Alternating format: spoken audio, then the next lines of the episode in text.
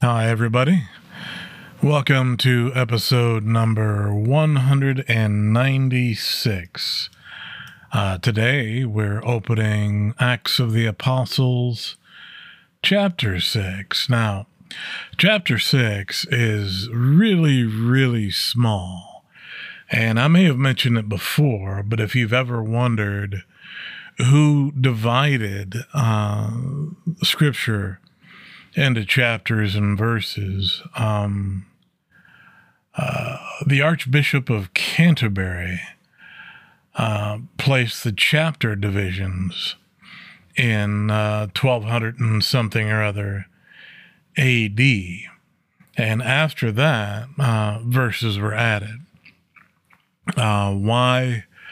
Uh, a matter of fact, the Wycliffe Bible uh, that was published around 1382 uh, is the one that uh, pretty much established the pattern of using chapters, and nearly all translations have followed those those divisions. Uh, what was that guy's name? Stephen Langton was the Archbishop of Canterbury. Anyway, uh, chapter six is divided into in a really weird spot. Uh, we're going to start talking about Stephen, uh, who was the first martyr in the modern church. Uh, so, why this particular chapter was cut off where it was is one of those things I've often wondered, uh, but we'll see shortly. Uh, so, I just wanted to, to point that out to you. Let's dig in. Okay, so chapter six starts uh, sort of right in the middle of a thought. Uh, the end of chapter five, went the apostles left the high council, rejoicing that God had counted them worthy to suffer disgrace for the name of Jesus. And every day in the temple and from house to house, they continue to teach and preach the message that Christ is the Messiah. So you remember that from chapter 5. And now chapter 6 starts here. But as the believers rapidly multiplied, there were rumblings of discontent. The Greek speaking believers complained about the Hebrew speaking believers saying that their widows were being discriminated against in the daily distribution of food. Now, if you've been with me for very long and we've gone over uh, Old Testament stories and New Testament stories, uh, people always start grumbling about something. And when I was younger, that always used to bother me. You know, why did uh, the nation of Israel wander around in the Sinai desert for 40 years? Why were they afraid to go into the promised land when Moses initially wanted to lead them in? Uh, you know, things like this. And as I've gotten older and matured, I've got a long way to go. Everybody does, believe me. I've started thinking about it a little bit more. And what is the source of discontent with human beings. Uh, God wants us to live a certain way. And he even went to the trouble of having it written down for us, right? And in today's society, we've seen people just do vile, disgusting, gross things and say, hey, we're right to think that this is okay. And of course, they're not. Why? Because God is our creator and he said this is the way we're supposed to live. So let's think about this just a little bit. Um, Satan uh, will try to destroy everything about God. You know, everything he's created, his people, uh, his righteousness, uh, the way he wants us to live. And if he can't attack us outright, what is a great way to sow discord? And that's sowing dissension within the rumbling that these believers are experiencing today. And if we examine our own lives, we'll always become unhappy with this or that. Somebody has a better car than me. I need that better car to be happy. Why? Why would a material thing make you happy? One possible answer to that is, again, the concept that I've taught before of self validation. If someone sees you driving a nice car that they don't have, uh, they might feel jealousy. Thus, you'll feel better about yourself. And that's not why we should feel good about ourselves. We should only feel good if we do the work of God loving one another, helping one another. And the key to love is wanting what's best for someone else, as I've taught before, without the desire for acknowledgement of having done something for someone else. And what we're seeing here is, is not believers being spoiled or uh, ungrateful because remember, just a few chapters ago, all the believers worked together and they sold their belongings and shared everything. Well, the reason that happened then is the initial release of the power of the Holy Spirit. The Holy Spirit was magnified at that time, so there was a, a closeness to God.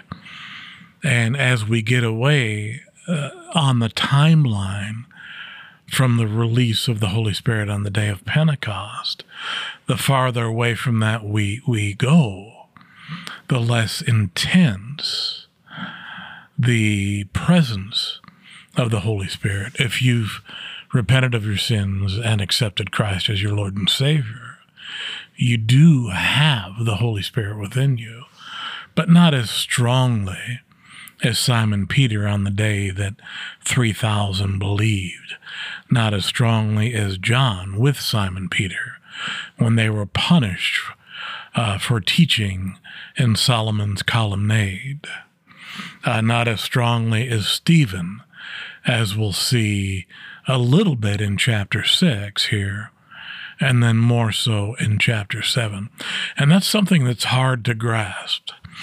Anything that you encounter in your life that is negative in any way or against the idea of righteousness, the way God wants us to live, is from Satan. He's trying to draw you away from the Father. And as we can see in the world today, he's doing a pretty good job. Okay, Satan is powerful, but he can't defeat God. Okay, so that's something we have to keep in our minds. And it's so difficult to do today. Anything you watch on, on I was going to say television, but we don't usually, you know, it's not all television anymore. It's it's watching on your iPhones or iPads or whatever they call the droid versions of those. God forbid. Excuse me. I like joking about uh, uh, the droid operating system because, as someone who has coded for years, I know how bad uh, the language of Java is. But forgive me if you love Java but uh, it's it's just a memory sieve. But that's another story. So keep that in the back of your mind. Okay, here discontent is being sowed among the Greek-speaking believers and the Hebrew-speaking uh, believers, and the source of that discontent isn't the people themselves. It's Satan. It's the agents of Satan. Unclean spirits are real. Okay. Uh, they are. I don't, I don't know a better way to say it. Uh, remember, God is spirit. Okay. God created Satan. Okay, Satan is also spirit. Satan's minions are spirits. and they are always active doing the work of Satan. The only thing you have in your favor is God, the triune God, the Father, the Son, and the Holy Spirit. And of course, his legions of angels that I prayed. Uh, uh, I won't go into my personal prayers again, but all right, let's keep that in mind because it really, really, really is important when you see people desirous of evil things, desirous of something that's a sin, unable to resist temptation. Temptation is Satan at work, and he's good at it. Okay? Verse 2. So the 12 called a meeting of all the believers. They said, We apostles should spend our time teaching the Word of God, not running a food program. And so, brothers, select seven men who are well respected and are full of the Holy Spirit and wisdom. We will give them this responsibility. Then we apostles can spend our time in prayer and teaching the word. What we're going to see here, or what we are seeing here, is the beginning of church organizations. Uh, the idea of uh, that we're seeing here uh, of a division of responsibility. Um, what is that? Uh, in the expression serve tables, the word serve is the is the verb form of the noun where we get our word deacon. Okay. And so the function of these people in distributing foods was literally to deacon tables. Deacons are supposed to serve. Uh, we got into that in Timothy a little bit more the idea of deacons and elders. Uh, deacons today have, uh, well, uh, I won't get into that too much, but but uh, the original idea here, and what's happening here, is not deacons as we know them today. Uh, these people were were simply given uh, the responsibility of distribution of food equally among the people. Okay, but the origin of the word uh, deacon is literally to deacon tables or to serve tables. Okay, verse 5. Everyone liked this idea, the idea of, of division of responsibility. Verse 5 Everyone liked this idea, and they chose the following Stephen, a man full of faith and the Holy Spirit, Philip, Prochorus, Nicanor, Timon, Parmenas, and Nicholas of Antioch, an earlier convert to the Jewish faith.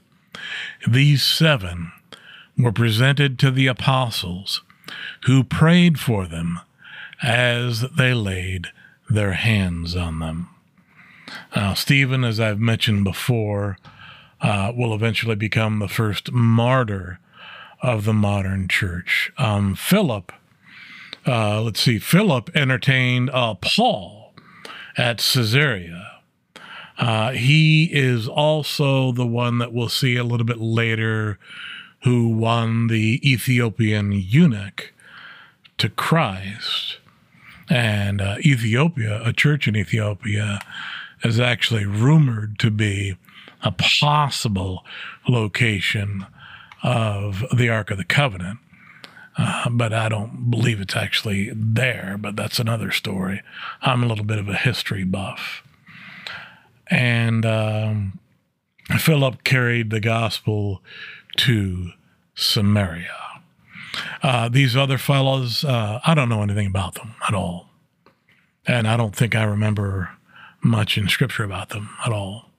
All right, but Philip and uh, and uh, Stephen, um, they both were good servants of Christ. Verse 7 So God's message continued to spread. The number of believers greatly increased in Jerusalem, and many of the Jewish priests were converted too.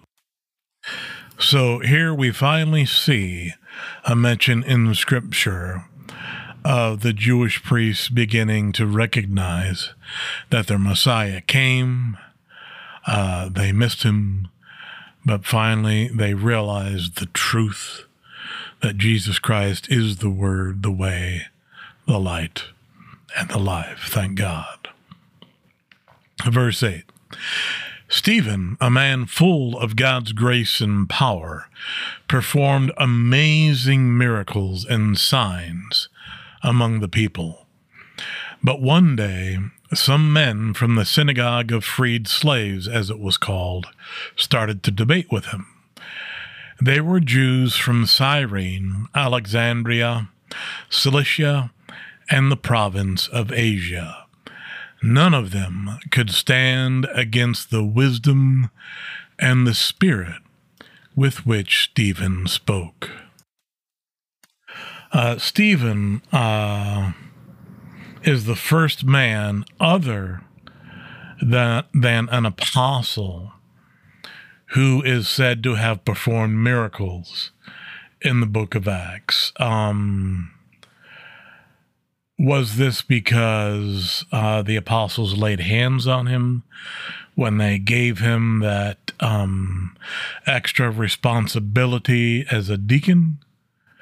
Uh, was it uh, simply something else that he carried on at the same time? Uh, the text doesn't tell us, but it's cool uh, it's, it's it's really it's just cool. I like Stephen uh, quite a bit, but notice uh, Stephen begins uh, teaching with authority. He performs amazing miracles, and instantly jealousy arises. Jealousy arised arose with Christ jealousy arose with Simon Peter and John, and here is Stephen performing miracles. Jealousy shows itself there as well. Is the jealousy Satan at work? Of course. Of course it is. Anything Satan can do to keep the truth of God and his Son, our Savior, from reaching the people, he will do. Okay, why? Because he knows in the end he will lose. Verse 11. So they persuaded some men to lie about Stephen, saying, We heard him blaspheme Moses and even God. This roused the people, the elders, and the teachers of religious law. So they arrested Stephen and brought him before the high council. Here again, we see the high council at work, working against Jesus Christ. Verse 13. And notice, again, the only way they could bring Stephen before the high council was to lie about him. The only way anyone, Christ, Peter, John, Stephen, any of them, were brought before the religious, the religious authorities was through lies. And remember, Satan is the king of lies. Verse 13. The lying witnesses said, This man is always speaking against the holy temple and against the law of Moses. We have heard him say that this Jesus of Nazareth will destroy the temple and change the customs Moses handed down to us, which we know is a lie because remember, I've repeated it constantly and I'll continue to repeat it. Jesus didn't come to replace the law, but to fulfill it. Verse 15. At this point, everyone in the high council stared at Stephen because his face became as bright as an angel's. And right here is where chapter 6 ends. It's like a cliffhanger because it is. Chapter 7 is, is pretty good because I, I just love when in order for Stephen to uh, have a, a, his face become as bright as an angel's, he had to be full of the power of God, which means he was full of the Holy Spirit. Just like Moses when he came down from Mount Sinai, just like Christ on the Mount of Transfiguration. What Stephen does in chapter 7 is put up a masterful defense, just like Peter. Okay, remember Peter's masterful defense. And remember, Peter wasn't educated, he was a fisherman.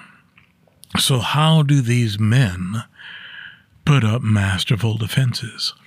The power of the Holy Spirit. Ruach Hakma, Ruach HaKodesh. Ruach Elohim, Ruach Yahweh. I need to put that up. The names of the Holy Spirit, the names of God, and the names of Christ. I'll try to do that after church tomorrow, if I can remember to do so. I've got it somewhere in a Word file, and I had it on the on uh, goodfriar.com before before I had to stop paying for the hosting, and all that is lost. And I need to put all that up again because it's good to ruminate. It's good to, to, to, what's the word that's escaping me at the moment? Every once in a while that happens. I'll have a word on the, it's good to commute, meditate. It's good to meditate on the names of God. It helps grow the spirit within you. Trust me.